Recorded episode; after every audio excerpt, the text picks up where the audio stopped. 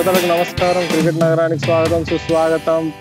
అయితే నిన్ననే అసలు సన్ రైజర్స్ ఇంకా ఆర్సీబీ మ్యాచ్ అయిపోయింది. అసలు ఎప్పటి నుంచో ఆ, తెలుగు ఫ్యాన్స్ అందరూ వెయిట్ చేస్తున్న మ్యాచ్. ఈ రెండు టీంలకి చాలా మంది ఫ్యాన్స్ ఉంటారు. అయితే రాజు ఏంటి అసలు? ఏం జరిగింది? అసలు ఫస్ట్ ప్లేయింగ్ ఎలెవెన్ నుంచి మాట్లాడుకుందాం అసలు. అసలు ఆ సెలెక్షన్ లేనిది అసలు. ముఖ్యంగా సన్ రైజర్స్ గురించి మాట్లాడుకుందాము. కానీ అసలు రెండు టీంలు సర్ప్రైజులు ఇచ్చినాయని చెప్పుకోవాలి ఒకసారి ఒక రకంగా సెలక్షన్ పరంగా. అవును రాహుల్ నిజమే. అది యాక్చువల్లీ చాలా మంది సన్ రైజర్స్ ఫ్యాన్స్ ఒక రకంగా టీమ్స్ టీమ్ అదే ప్లేయింగ్ ఎలెవెన్ చూడగానే టాస్ అయిన తర్వాత ఏంటి మనం ఎక్స్పెక్ట్ చేసిన ప్లేయర్స్ లేరేంటి లేదు ఏంటి ఈ ప్లేయర్ ఎందుకు ఆడుతున్నాడు? లేదు ఆ ప్లేయర్ ఎందుకు ఆడుతున్నాడు? అనే టైప్ ఆఫ్ సందేహాలు చాలా మందికి కలిగి ఉండొచ్చు. కానీ ఒక ఇంపార్టెంట్ విషయం గమనించాల్సింది ఏంటంటే tournament mid stage or tournament ending స్టేజ్లో ఏ టీం అయినా సరే ఎక్స్పెరిమెంట్ చేయడానికి అవకాశాలు అయితే ఉండవు. సో అసలు ఈ ఐపీఎల్ అంటేనే it's platform to experiment things ఎందుకంటే మనం ఇప్పుడు దేవదత్ పడికల్ లాంటి ఒక యువ టాలెంట్ని చూసాము నిన్న అతడు. అంటే అతని పొటెన్షియల్ ఏంటి? అతను ఫస్ట్ క్లాస్ అవ్వచ్చు లేదు టీ ట్వంటీస్ ఇక్కడ డొమెస్టిక్ క్రికెట్లో అవ్వచ్చు. ఆడిన ప్రతి డెబ్యూ గేమ్లో అతను ఫిఫ్టీ చేశాడు. సో అదే విధంగా ఎవరిలో ఎలాంటి పొటెన్షియల్ దాగుందనేది యునో కొన్నిసార్లు ఎస్పెషల్లీ యంగ్ ప్లేయర్స్కి ఆ కాన్ఫిడెన్స్ లెవెల్స్ అనేవి చాలా ఇంపార్టెంట్ సో ఆ కాన్ఫిడెన్స్ లెవెల్స్ రావాలి అని అంటే కొంచెం స్టార్టింగ్ స్టేజ్లోనే ఆ పుష్ అనేది టీమ్ మేనేజ్మెంట్ నుంచి ఉంటే ఒక రకంగా చాలా ఒక పాజిటివ్ అప్రోచ్ లేదంటే ఒక పాజిటివ్ యాటిట్యూడ్ అని కూడా మనం చెప్పుకోవచ్చు. సో ఎస్ఆర్హెచ్ టీమ్ సెలెక్షన్ చూసిన తర్వాత నాకు కూడా అట్లాంటి కొన్ని సందేహాలు వచ్చినాయి. ఏంటి? కొంచెం mix of youth and experience లాగా బాగానే టీమ్ని జల్ చేశారు. బట్ ఏంటంటే ప్రియం గర్గ్ లాంటి అండర్ నైన్టీన్ కెప్టెన్ ఇంకా అభిషేక్ శర్మ ఆల్రెడీ తను అంతకుముందు ఐపీఎల్ సీజన్స్లో కూడా కొన్నిసార్లు ఆడిన సందర్భాలు చూసాం మనం. సో డెఫినెట్లీ ఇట్లాంటి యంగ్ ప్లేయర్స్కి ఇంకా నటరాజన్ కూడా ఒక విధంగా. సో ఇట్లాంటి యంగ్ ప్లేయర్స్కి స్టార్టింగ్లోనే అవకాశాలు ఇచ్చి వాళ్ళు ఏ విధంగా ఆడుతున్నారు వాళ్ళు ఏ స్టేజ్లో వాళ్ళ ప్రెజర్కి ఎలా రెస్పాండ్ అవుతున్నారు. సో డెఫినెట్లీ ఎందుకంటే Trevor Bayliss is not an ordinary coach ఎందుకంటే అతను ఆల్రెడీ మనం అంతకు ముందు చెప్పుకున్నట్టు రెండు ఐపీఎల్ టైటిల్ గెలిచాడు కేకేఆర్కి సో స్టార్టింగ్లో ట్వంటీ ట్వెల్వ్లో కేకేఆర్కి టైటిల్ గెలిచిన సీజన్ చూసుకున్నా KKR playing eleven lineup observe చేస్తే దెబబ్రత దాస్ లక్ష్మీ శుక్లా ఇంకా ఇట్లాంటి ఇక్బాల్ అబ్దుల్లా. సో ఇట్లాంటి ప్లేయర్స్ అప్పట్లో అంత టైప్ అంటే వాళ్ళకి అంత జనాలకి అప్పుడు కూడా ఏంది వీళ్ళెవరు కొత్త ప్లేయర్స్ అనే టైప్ ఆఫ్ ఒక రకమైన ఒపీనియన్ ఉండింది. కానీ అల్టిమేట్గా సీజన్ గెలిచారు. సో ఒక విధంగా జ- మన ఫ్యాన్స్ అంటే ఎస్ఆర్ఎస్ ఫ్యాన్స్ అర్థం చేసుకోవాల్సిన ఒక మెయిన్ పాయింట్ ఏంటంటే టీమ్ మేనేజ్మెంట్ కొంచెం ఎక్స్పెరిమెంట్స్ చేసింది నిన్న. సో డెఫినెట్లీ ఆ అవుట్కమ్ని బేస్ చేసుకుని ఇంకా ముందు మ్యాచెస్లో ఎట్లాంటి స్ట్రాటజీస్తో తో వెళ్ళాలని డెఫినెట్లీ కొన్ని చేంజెస్ అయితే మనం చూస్తాము. రాహుల్ ఇంకా నిన్న జరిగిన మ్యాచ్లో ఆఫ్ కోర్స్ ఎక్స్పెక్ట్ చేసిన రిజల్ట్ రాలేదు ఎస్ఆర్హెచ్ ఫ్యాన్స్కి నీ ఒపీనియన్లో మెయిన్ టర్నింగ్ పాయింట్స్ ఏమని అనుకుంటున్నావు? అంటే మ్యాచ్ ఆర్సీబీ వైపు టర్న్ అవడానికైనా లేదు ఎస్ఆర్హెచ్ చేతిలోంచి జారిపోవడానికి మెయిన్ ముఖ్య కారణాలు ఏమైనా అనుకుంటున్నావు? అసలు ఆర్సీబీ బ్యాటింగ్ అసలు పది ఓవర్లు ఇంత అయ్యే- అయ్యే టైంకి అసలు చూసుకుంటే నే నేనేమనుకున్నా స్కోర్ రెండు వందలకి వెళ్తుంది అనుకున్నా. వాళ్ళు స్టార్ట్ చేసిన విధానం కానీ వాళ్ళు దేవదత్ పడికల్లో స్టార్టింగ్లో మెయింటైన్ చేసిన స్ట్రైక్ రేట్ అది. కానీ ఏంటో చాలా స్ట్రేంజ్గా ఉండే అబ్బా మ్యాచ్ మొత్తం అసలు. ప్లేయింగ్ ఎలెవెన్ల దగ్గర నుంచి అసలు ఆడే స్టైల్ నుంచి కూడా. ఆర్సీబీ ఎప్పుడు పర్సంటేజ్ క్రికెట్ ఆడదు. అంటే నీకు మెల్లిగా ఇంత స్కోర్ కొట్టాలి మనము మెయిన్ మనం ఈ స్కోర్కి వెళ్ళడం ఇంపార్టెంట్ అని ఎప్పుడు వాళ్ళు ట్రై చేయరు. కోహ్లీ స్టైలే కాదు అది. అలాంటిది ఎందుకో మరి వాళ్ళు అంత మంచి ప్లాట్ఫామ్ ఉండేవాళ్ళు పది ఓవర్ల టైంకి అలాంటిది వాళ్ళు రెండు వికెట్లు పడిపోయాయని చెప్పి మరీ డిఫెన్సివ్ అయిపోయారు. ఆ, అసలు అట్లా ఎందుకు ఆడారో నాకు అర్థం కాలేదు. పిచ్ చూస్తే ఏమన్నా కష్టంగా ఉందా అంటే ఏమో మరి. అది క్లియర్గా మ్యాచ్ మొత్తం అయిపోయినంత వరకు అర్థం కాలే. దేవదత్ పడికల్ అన్నాడు కష్టంగా ఉందని బ్యాటింగ్ చేయడానికి. కానీ ఏమో అది మరీ అంత డిఫరెన్స్ ఎందుకు ఆడాల్సి వచ్చింది అనుకున్నా. అండ్ సరే ఇప్పుడు ఎస్ఆర్ఎస్ ఫ్యాన్స్ కానీ అందరూ పుష్ అయ్యారు. సరే వన్ సిక్స్టీ ఫైవ్ కొట్టారు వన్ సిక్స్టీ త్రీ కొట్టారు. టార్గెట్ ఈజీగా చేజ్ చేయడానికి ఫస్ట్ మనం చూసింది డేవిడ్ వార్నర్ ఆళ్ళకి డిస్మిసల్ చూసాము. పోనీ అది అయితే కానీ కానీ అయితే అవని అని వీళ్ళిద్దరు మంచి పార్ట్నర్షిప్ అసలు. యాక్చువల్గా బేర్ స్టో ఇంకా మనీష్ పాండే అసలు ఆల్మోస్ట్ మ్యాచ్ ఫినిష్ చేసినట్టు. ఇంకో రెండు ఓవర్లు వాళ్ళు ఆడుంటే మ్యాచ్ అయిపోయేది అసలు. అలాంటిది అంటే టర్నింగ్ పాయింట్ ఇప్పుడు మనీష్ పాండే అక్కడ అక్కడ యజువేంద్ర చహల్ నాకు అట్లా అటాక్ చేయొద్దని చాలా మంది అంటున్నారు. కానీ ఒక రకంగా చూసుకుంటే ఇప్పుడు సెవెంటీ ఫైవ్ రన్స్ ఎయిట్ అవర్స్లో కొట్టాలి. అలాంటప్పుడు ఇద్దరు బ్యాట్స్మెన్ సెట్ ఉన్నారు. అంటే నాకు తెలిసి ఎందుకు అట్లా మనీష్ పాండే అటాక్ చేశాడు అంటే ఓకే మనకు కొద్దిగా డౌట్గా ఉంది. రిక్వైర్డ్ రేటు అంటే మోర్ దాన్ నైన్ ఉంది కదా కాబట్టి కొద్దిగా అటాక్ చేస్తా అని చెప్పి బేర్ స్టోక్ చెప్పి తను అటాక్ చేస్తాను నువ్వు నువ్వు కొంచెం బ్యాట్ త్రూ చేయని చెప్పుంటాడు. కానీ మరి అదైన వెంటనే ఆ నెక్స్ట్ చాహల్ ఓవర్లో కూడా మళ్ళీ బేర్ స్టోక్ కూడా ఊపి అవుట్ అవడం మాత్రము అది మాత్రం దానికి ఎక్స్ప్లెనేషన్ లేదు. ఎందుకంటే ఆ స్టేజ్కి వచ్చేటప్పటికి పక్కా ఇట్ వాస్ క్లియర్ అంటే నువ్వు ఓకే ఇప్పుడు ఒకే ఒక సెట్ బ్యాట్స్మెన్ ఉన్నాడు. సో కొత్త వాడు వస్తే ప్లస్ నీకు ఇంకా ఇన్ఎక్స్పీరియన్స్డ్ బ్యాట్స్మెన్ అంతా లోవర్ మిడిల్ ఆర్డర్లో.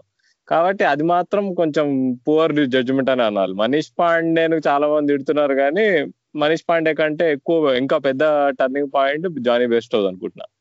అవును రాహుల్ నిజమే. ఎందుకంటే నిజంగా వార్నర్ డిస్మిసల్ అనేది ఒక విధంగా ఎస్పెషల్లీ ఎస్ఆర్హెచ్ ఫ్యాన్స్ అందరికీ కూడా ఒక రకమైనటువంటి హార్ట్ బ్రేక్ ఇచ్చి ఉండొచ్చు ఎందుకంటే వార్నరే ఒప్పుకున్నాడు నిన్న మ్యాచ్ అయిపోయిన తర్వాత. నాకు గుర్తులేదు నేను లాస్ట్ ఎప్పుడు ఆ రకంగా నేను ఎప్పుడు అవుట్ అయినా నాకే గుర్తులేదని ప్రెస్ కాన్ఫరెన్స్లో స్టేట్మెంట్ కూడా ఇచ్చాడు.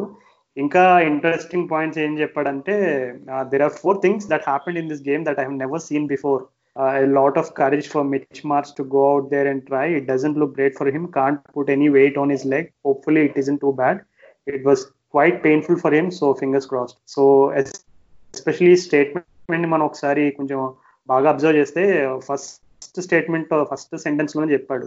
Four things there are four things that happened in this game that have అని. సో ఒక విధంగా ఎస్ఆర్హెచ్ ఫ్యాన్స్కి నిజంగా నేను గేమ్ అంతా అబ్జర్వ్ చేస్తే చాలా స్ట్రేంజ్గా అనిపించింది. అంటే ఒక ఎస్ఆర్హెచ్ ఫ్యాన్కి ఎట్లాంటి థింకింగ్ వచ్చి ఉంటుంది అంటే ఏంట్రా ఈ రోజు మొత్తం నేచర్ ప్రపంచం అంతా కూడా కాన్స్పైర్ అయ్యి ఎస్ఆర్హెచ్ ఓడించడానికి ట్రై చేస్తుందా ఏంటి అనే టైప్ ఆఫ్ డౌట్స్ వచ్చి ఉండొచ్చు. ఎందుకంటే స్టార్టింగ్లో మిచ్ మార్చ్ లాంటి ప్లేయర్ ఇంజూర్డ్ అవ్వడం అవ్వచ్చు. అలాగే మధ్యలో రషీద్ ఖాన్కి వికెట్ అసలు రషీద్ ఖాన్ వికెట్ తీయకపోవడం అంటే ఒక రకంగా కొంచెం సర్ప్రైజే అది అవ్వచ్చు అండ్ నెక్స్ట్ రషీద్ ఖాన్ అభిషేక్ శర్మ వాళ్ళిద్దరూ సెకండ్ రన్ తీసేటప్పుడు ఇద్దరు కూడా కొలైడ్ అయ్యి మిడ్ పిచ్లో ఆ కొలిజన్ అవడం అయిన తర్వాత రషీద్ ఖాన్కి కొంచెం కంకషన్ ప్రాబ్లం రావడం. అండ్ ఇంకా లాస్ట్లో చూసుకుంటే ఐ మీన్ భువనేశ్వర్ కుమార్ కూడా కొంచెం బ్యాటింగ్ డీసెంట్గా చేస్తాడని ఒక చిన్న ఒక హోప్ ఉండింది అందరికి. బట్ ఏంటంటే అతను కూడా ఒక స్లాగ్ చేసి అవుట్ అవడం ఇంకా వార్నర్ అన్లక్కీ డిస్మిసల్ సో ఇలా పరిగణించుకుంటే చాలా విషయాలే ఉన్నాయి. ఎస్ఆర్హెచ్ ఫ్యాన్స్ అన్లక్కీ అని అన్ఫార్చునేట్ అని ఫీల్ అవడానికి బట్ uh, ఇది ఫస్ట్ మ్యాచ్ కాబట్టి నా ఒపీనియన్లో ఎస్ఆర్హెచ్ మేనేజ్మెంట్ uh, చాలా స్ట్రాంగ్ మేనేజ్మెంట్ సో వాళ్ళు మరీ డిసప్పాయింట్ అవుతారని అయితే నేను అనుకోవట్లేదు. అండ్ హోప్ఫుల్లీ నెక్స్ట్ మ్యాచ్ నుంచి కొంచెం ఐ మీన్ డెఫినెట్లీ ఈ అన్ఫార్చునేట్ లేదంటే కొంచెం బ్యాడ్ లక్ దురదృష్టం ఇట్లాంటివన్నీ కూడా మారి ఒక అదృష్టంగా uh, అవ్వాలని మనం కోరుకుందాం ఎస్ఆర్హెచ్ ఫ్యాన్స్ పర్స్పెక్టివ్లో. నన్ను అడిగితే దురదృష్టం మీద అయితే బ్లేమ్ చేయలేము అబ్బా ఈ నిన్న అయిందంతా అసలు దురదృష్టాన్ని మాత్రం బ్లేమ్ చేయలేము. ఎందుకంటే నీకు సరే సరే ఇప్పుడు సరే టర్నింగ్ పాయింట్ బేర్స్ట్ అవుట్ అవడం అని చెప్పుకున్నాము. కానీ తర్వాత కూడా నీకు అంటే కొంచెం నీకు కొంచెం ట్యాక్ట్ చూపించి ఉండాల్సింది అనిపించింది నాకు. ఇప్పుడు శివం దూబేకి రెండు ఓవర్లు ఉన్నాయని అందరికీ తెలుసు. అలాంటిది నీకు ఆ వేస్తాడని తెలిసి కూడా నీకు అలా అటాక్ చేయడం అనేది దురదృష్టం అనుకుంటే తర్వాత ఇక నీకు అంటే ఆ కొలిజన్ కూడా నాకు అంటే దురదృష్టం అని నేను అన్నాను కొంచెం వాళ్ళు ప్యానిక్ అయ్యినట్టు అనిపించారు నాకు. ఇప్పుడు అభిషేక్ శర్మ రషీద్ ఖాన్. అరే ఇప్పుడు అభిషేక్ శర్మ ఎంతైనా కొత్త ఐపీఎల్కి నువ్వు ఎంత రెండు మూడు ఇన్నింగ్స్లో ఆడినా గానీ. కాబట్టి అది దురదృష్టం కంటే ప్యానిక్ అయ్యి నీకు గందరగోళంగా ఎటు పడితే అటు ఉరకడం లాగుండే. ఎట్లా అంటే టేలెండర్లు ఉరుకుతారు చూడు.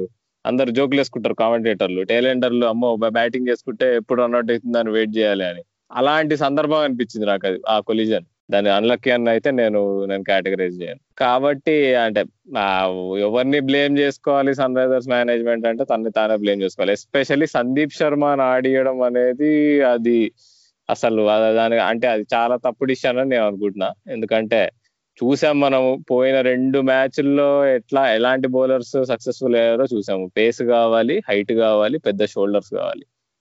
ఏది లేదు. పోనీ స్వింగ్ ఉందా అంటే స్వింగ్ కూడా చేయట్లేదు సందీప్ శర్మ. మరి అంటే ఎందుకని ఇవ్వాల్సి వచ్చిందంట అసలు టీంలో స్పాట్ అసలు రాదు? అదే రాహుల్ మనం చూసుకున్నట్టయితే నిన్న అదే చాలా విషయాల్ని మనం ఒకసారి అంటే సందీప్ శర్మ టీం సందీప్ శర్మ ఎందుకు ఆడాడు? లేదు ఇంకా ఈ ప్లేయర్ ఎందుకు ఆడాడు? ఆ ప్లేయర్ ఎందుకు ఆడాడు? అని మనం చాలా ఫింగర్స్ పాయింట్ చేయొచ్చు. కానీ ముందుగానే మనం చెప్పుకున్నట్టు అంటే ఖలీల్ అహ్మద్ అండ్ ఇంకా చాలా మంది ప్రూవెన్ ప్లేయర్స్ ఉన్నారు బెంచ్ పైన.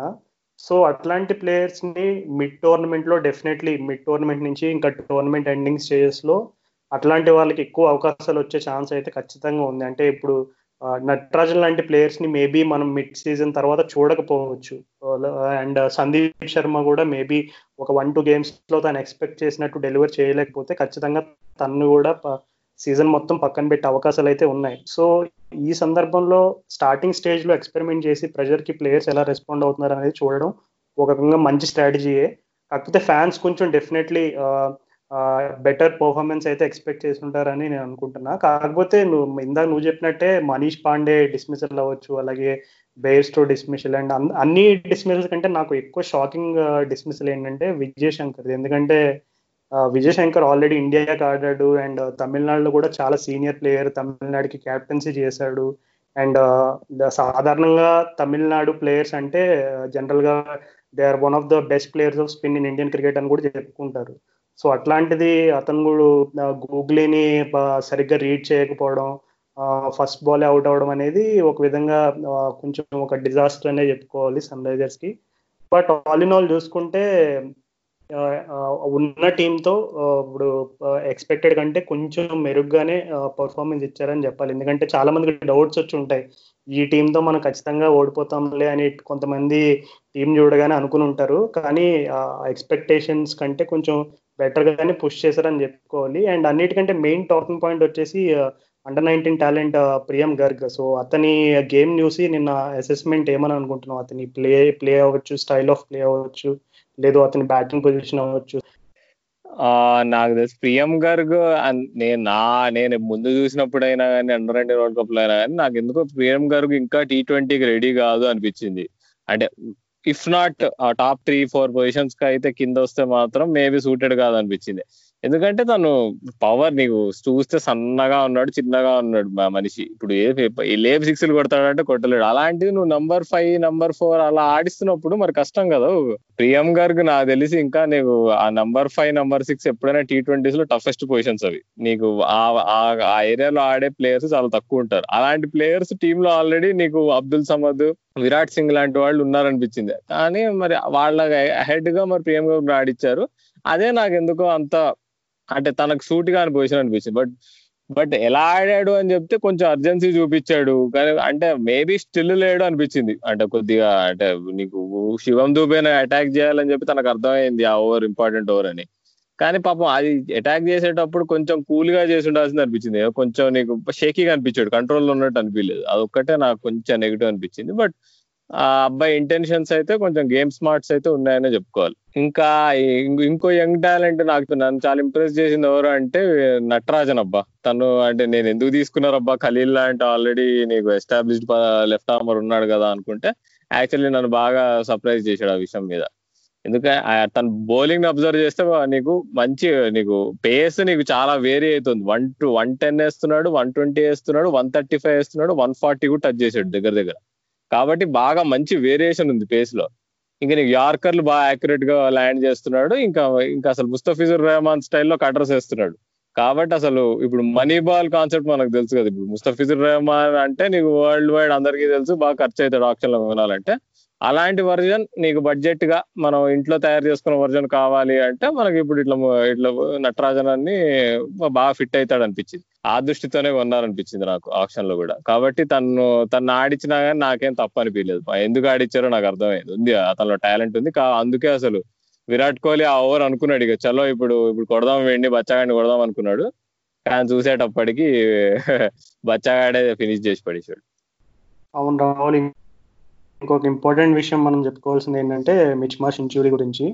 So actually Mitch Marsh first ఓవర్లోనే ఇంజూర్డ్ అవ్వడం ఒక రకంగా చాలా మైనస్ పాయింట్ అని చెప్పుకోవాలి. ఎందుకంటే అతని నుంచి అట్లీస్ట్ ఒక టూ త్రీ అవర్స్ ఎక్స్పెక్ట్ చేసుకుంటారు బౌలింగ్లో. అతను ఫస్ట్ ఓవర్లోనే అలా ఇంజూర్డ్ అవ్వడం అనేది ఒక రకంగా ఒక పెద్ద డిజాస్టర్ అండ్ అతను బ్యాటింగ్ రావడం కూడా ఒక రకంగా మనం చాలా అప్రిషియేట్ చేయాల్సిన విషయం. ఎందుకంటే ఇంజురీ చాలా సీరియస్గా అనిపించింది నాకైతే మ్యాచ్ చూస్తున్నప్పుడు. అండ్ బ్యాటింగ్ వచ్చినప్పుడు కూడా అసలు ఏ అసలు ఫిట్గా ఉన్నట్టయితే కనిపించలేదు ఎందుకంటే చాలా అసలు కొంచెం కుంటుతా కుంటుతా నడుస్తా వచ్చాడు అట్లాగే బ్యాటింగ్కి. అండ్ uh, ఇంకా um, షార్ట్ కొట్టగానే అతను ఆడిన ఫస్ట్ బాల్ షార్ట్ కొట్టగానే ఆల్మోస్ట్ పడిపోయాడు వెనక్కి. అంటే దాన్ని బట్టి మనం అది ఒక ఇండికేషన్ అని మనం నమ్మితే ఖచ్చితంగా మిచెల్ మార్ష్ అయితే ఈ సీజన్ ఆడడం ఇంకా వేరే మ్యాచ్లు ఆడతాడని అయితే నాకైతే అనుమానాలు ఉన్నాయి మేబీ నాకు తెలిసి వన్ ఆర్ టూ డేస్లో మనకు న్యూస్ రావచ్చు. Mitch Marsh out of IPL అని. ఎందుకంటే నేను ఈ స్టేట్మెంట్ ఎందుకు ఇంత పెద్ద స్టేట్మెంట్ అవుట్ ఆఫ్ ఐపీఎల్ అనే స్టేట్మెంట్ ఎందుకు చెప్తున్నాను అంటే నేను మిచ్ మార్చ్ కెరీర్ని బాగానే ఫాలో అయ్యాను. సో అతని కెరీర్ అంతా కూడా పాపం చాలా ఇంజురీ ప్రోన్ అనమాట ఎక్కువ అతనికి ఇంజురీస్ ఎప్పుడు కంటిన్యూస్గా వస్తూ ఉన్నాయి. సో ఎస్పెషల్లీ అట్లాంటి బిగ్ పర్సనాలిటీ అంటే కొంచెం మనం చూసుకుంటే మిచ్ మార్చ్ చాలా పెద్ద ఫ్రేమ్ అనమాట సో ఒక బాహుబలి టైప్లో ఉంటాడు. చూడడానికి అలా కనిపించకపోయినా is a very mean figure so అతను యాంకిల్ ఇంజురీస్ ఎస్పెషల్లీ ఇట్లాంటి ప్లేయర్స్కి యాంకిల్ ఇంజురీస్ ఇట్లాంటివి అయితే రికవర్ అవడం చాలా కష్టమైన పనే. సో అది ఖచ్చితంగా ఎస్ఆర్హెచ్కి ఒక బిగ్ బ్లో అని చెప్పాలి. ఎందుకంటే ఆప్షన్స్లో ఎస్ఆర్హెచ్ని ఆప్షన్స్లో కొన్నారు మిచ్ మార్చ్ని రీసెంట్ ఆప్షన్స్లోనే. సో మరి వాళ్ళ స్ట్రాటజీస్ ఏమని అనుకున్నారు? మిచ్ మార్చ్ని ఎలా యూజ్ చేద్దాం అనుకుని ఏం ప్లాన్స్ పెట్టుకున్నారో ఖచ్చితంగా ఆ ప్లాన్స్ అన్ని కూడా అప్సెట్ అయ్యే అవకాశం అయితే ఉంది.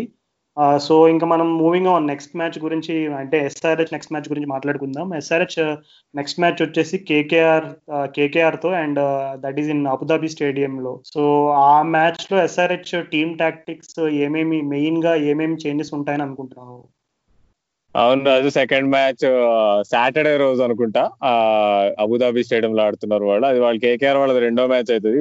అప్పటికి మరి వాళ్ళ ప్లేయింగ్ ఎలెవెన్ స్టార్టింగ్ ఎలెవెన్ చాలా అంటే మనకు తెలుస్తాయి కానీ కానీ మామూలుగా మనం కేకేఆర్ టీం చూసుకుంటే వాళ్ళ స్ట్రెంత్ చూసుకుంటే ఇప్పుడు సన్ రైజర్స్ టీమ్లో వాళ్ళు చేయాల్సిన చేంజెస్ ఏంటి అనుకుంటే నాకు తెలిసి బిల్లీ స్టాన్లేక్ చాలా ఇంపార్టెంట్ రోల్ అనిపిస్తుంది. ఇప్పుడు ఇద్దరు బ్యాట్స్మెన్ గురించి మాట్లాడుకుందాం కేకేఆర్లో ఇప్పుడు ఆండ్రే రస్సెల్ గానీ ఆయన్ మార్గన్ కానీ వాళ్ళని కౌంటర్ చేయడానికి నీకు బాగా వన్ ఫిఫ్టీ వేసే బౌలర్ నీకు షార్ట్ ఆఫ్ గుడ్ లెంత్ వేసి నీకు బాల్ని ముఖం మీద ముఖం మీద గుంజే బౌలర్ కావాలి. కాబట్టి ఆ స్కిల్ ఇప్పుడు ఇండియన్ బౌలర్స్ ఎవరికి లేదు ఎస్ఆర్హెచ్ లైనప్లో. కాబట్టి విల్లీ స్టాన్లేక్ ఆడాల్సిందే. మరి ఎవరి బదులు ఆడతాడు? మేము మిచ్ మిచ్ మార్చ్ బదులు ఆటోమేటిక్ వచ్చేస్తాడు అనుకో అనుకుంటున్నాను నేను. నువ్వేమంటావు? నా అంచనా ప్రకారం అయితే SRH team management Mohammad Nabi లాంటి ప్లేయర్ని తీసుకొచ్చే అవకాశం ఉంది. ఎందుకంటే Mitch Marsh allrounder Mohammad Nabi definitely is not a fast bowling allrounder కానీ మొహమ్మద్ నబీ గురించి మనం అందరికీ తెలిసిన విషయమే అతని రోల్ ఎట్లా ఉంటుంది ఏంటి అనేది అండ్ ఇంకొక చిన్న పాయింట్ ఏంటంటే కేకేఆర్లో ఐ మీన్ ఇప్పుడు అయన్ మోర్గన్ లాంటి ప్లేయర్స్ రావడం తోటి అట్లాంటి లెఫ్ట్ హ్యాండర్స్ అనేది వాళ్ళకి కేకేఆర్లో మిడిల్ ఆర్డర్స్లో కీ రోల్ ప్లే చేస్తారు. ఇప్పుడు కేకేఆర్లో మనం చూసుకుంటే నితీష్ రాణా అవ్వచ్చు అయన్ మోర్గన్ అవ్వచ్చు మిడిల్ ఆర్డర్లో ఈ లెఫ్ట్ హ్యాండర్స్ చాలా key players. And Mohammad Nabi లాంటి ఆఫ్ స్పిన్నర్కి అసలు ఈ లెఫ్ట్ హ్యాండర్స్ అంటే ఒక రకంగా మనం చాలాసార్లు అంతకుముందే చెప్పుకున్నాం.